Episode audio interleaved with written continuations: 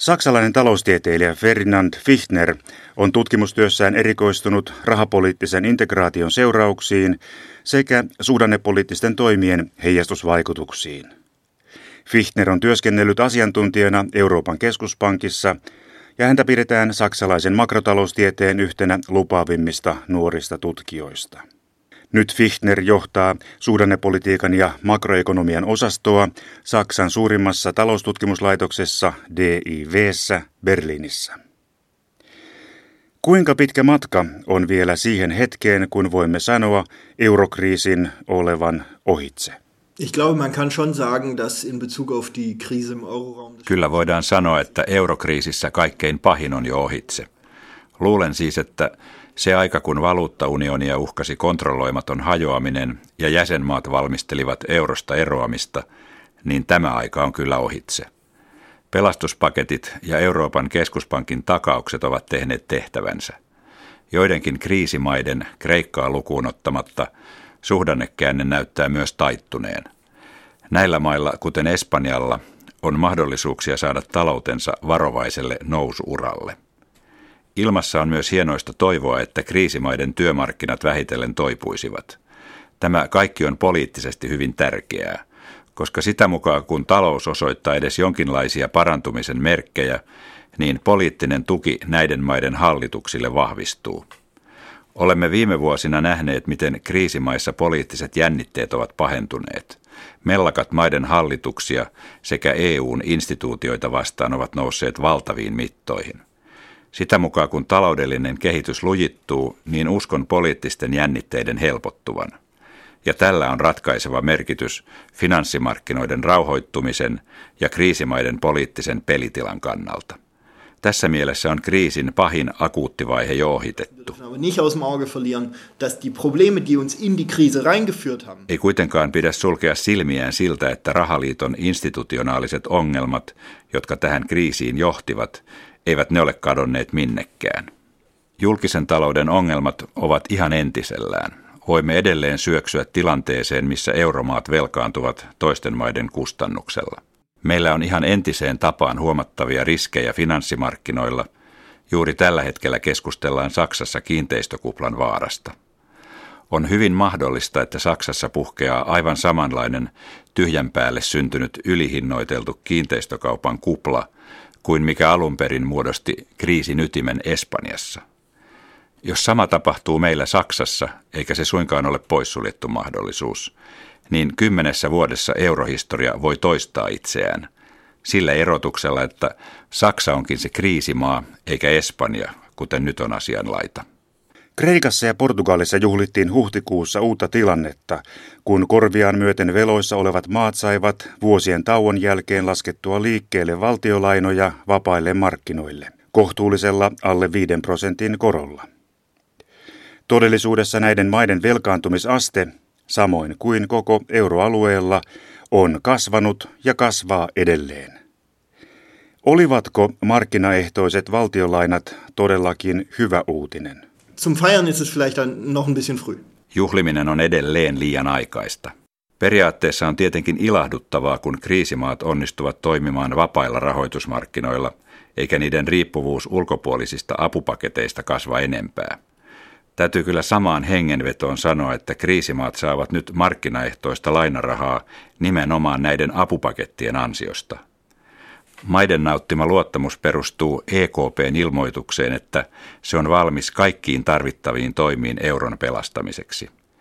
Ilman tätä keskuspankin vakuutta ei kriisimailla olisi edelleenkään mitään asiaa vapaille lainamarkkinoille. Toisaalta täytyy selkeästi muistuttaa, että komission, EKPn ja kansainvälisen valuuttarahaston pelastusohjelmien tarkoituskin oli tuoda kriisimaat takaisin finanssimarkkinoille – mutta ei pidä heittäytyä varomattomaksi. Kuinka hyvä velankantokyky Kreikalla todellisuudessa tällä hetkellä on? Aus meiner Sicht ist gar keine Frage, dass Griechenland Minusta ei ole epäilystäkään siitä, etteikö Kreikka myös jatkossa tarvitsisi uusia velkojen helpotuksia.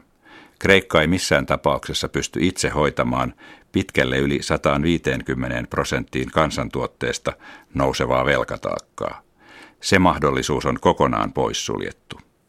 Kyse on nyt siitä, millä tavalla velkoja saadaan venytettyä riittävän pitkän selviytymisajan ylitse. Luulen, että lähimmät keinot Kreikan hallituksen velanhoidon helpottamiseksi löytyvät korkojen leikkauksista ja lainapääoman lyhennysaikojen jatkamisesta. Saksalaiset yritykset ovat viime vuosina laajentaneet markkinoitaan ja koonneet pääomia. Nyt ne investoivat laajasti ja saavat lisäksi hankkeilleen hyvin matalakorkoisia lainoja. Samaan aikaan näyttää selvältä, että kestää vielä vuosia ennen kuin yritykset esimerkiksi Portugalissa tai Espanjassa pystyvät investoimaan uuteen tuotantoon. Onko pelkona tilanne, että euroalueen teollinen kehitys eriytyy entisestään? Im Grunde ist es ja schon so, dass die Banken Kriisimaiden pankeilla on melko lailla hyvin pääomia. Lainattavasta rahasta eteläisessä Euroopassa ei siis sinänsä ole pulaa. Pankit eivät vain anna rahaa edelleen kiertoon, esimerkiksi yrityslainojen muodossa. Emme ihan tarkkaan tiedä, mistä tämä ilmiö kiikastaa. Mutta on myös sanottava, että kriisimaiden talous takkuilee edelleen, eikä lähde kunnolla käyntiin, koska puuttuu kriisin koettelemalle maalle sopiva uusi liiketoimintamalli. Espanjalaisella rakennussektorilla menivät monet rakennusliikkeet ihan oikeutetusti konkurssiin, koska ennen kriisiä rakennusala oli ylikuumentunut. Ja se on ihan oikein ja asiaan kuuluvaa, että nämä ennen kriisiä syntyneet yritykset poistuivat romahtaneilta markkinoilta. Sillä tavalla rakennemuutos menee. Tämä tietysti tekee kipeää ja tilanteesta seuraa korkea työttömyys.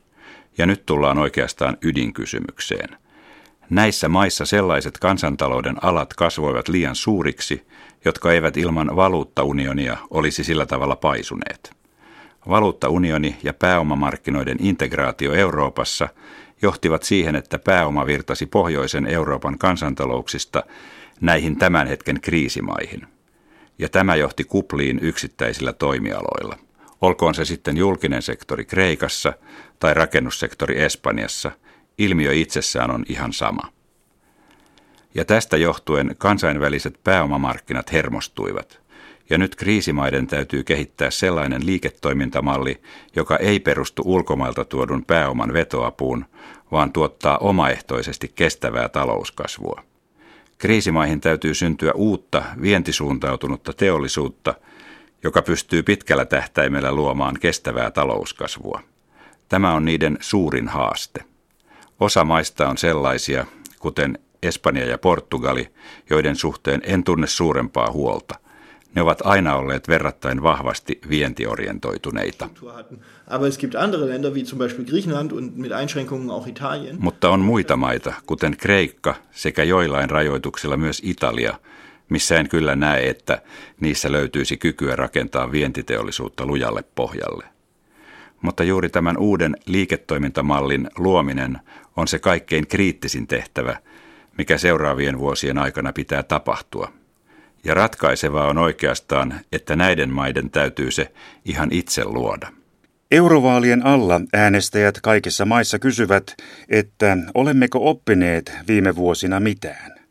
Millaisiin poliitikkoihin ja talouspolitiikkaan nyt pitäisi luottaa, jotta vastaavalta kriisiltä vältytään tulevaisuudessa? Niin ikään reaalitaloudessa meillä on parantamisen varaa. Meidän tulee esimerkiksi helpottaa maahanmuuton edellytyksiä euroalueen maiden välillä. Tämä siksi, että voisimme loiventaa epätasapainon tilannetta, missä eteläisessä Euroopassa vallitsee erittäin korkea työttömyys, samaan aikaan kun Saksassa etsitään kovalla tuskalla ammattitaitoista työvoimaa yrityksiin. Tilanne pitää järjestää niin, että nyt espanjalaiset pääsevät helposti Saksaan töihin ja vastaavasti kun Saksassa työttömyys kasvaa – niin saksalaiset voivat siirtyä työn perässä toiseen euromaahan, vaikka sitten Espanjaan.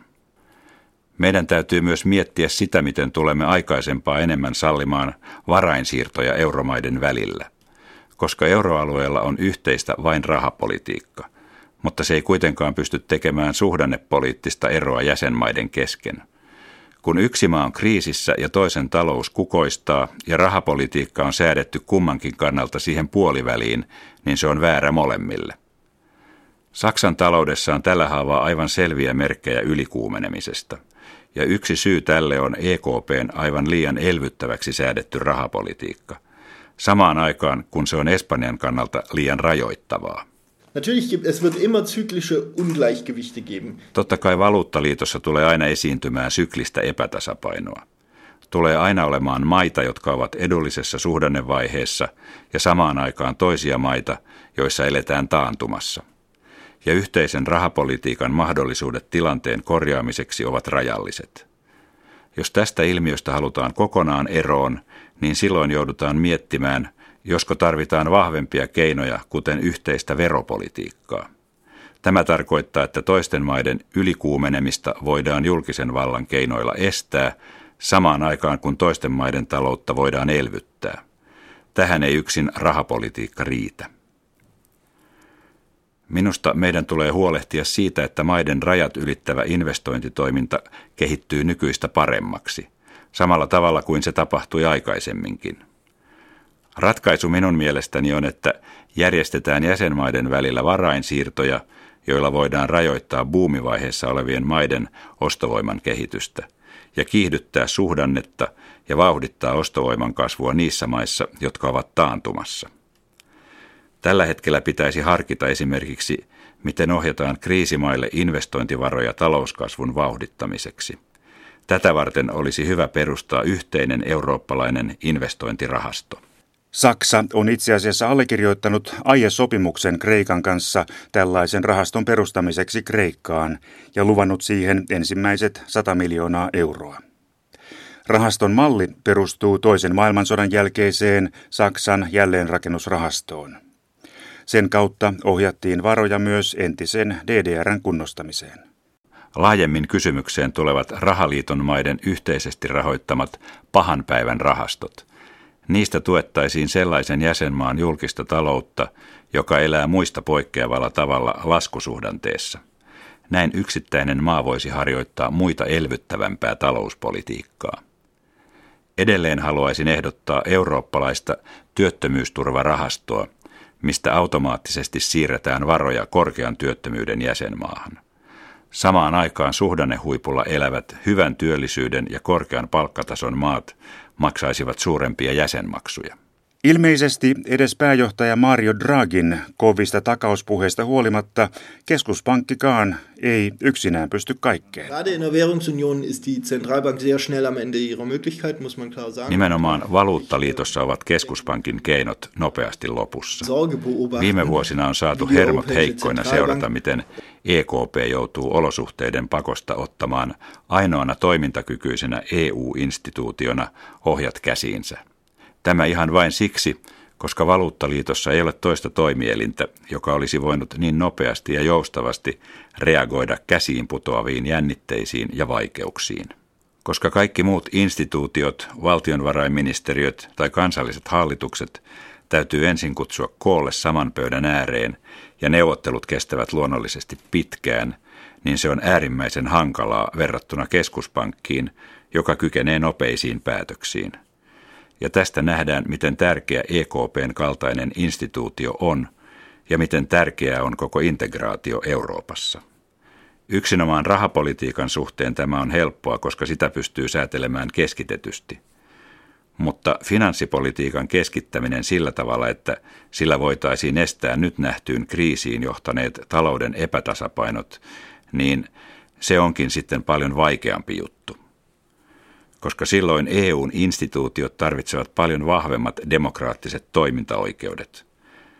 Valmistaudumme nyt EU-vaaleihin, mikä on tärkeä mielipiteen muodostuksen prosessi. Näissä vaaleissa joudutaan siis kysymään, kuinka laajat demokraattiset oikeudet voidaan Euroopan unionille myöntää.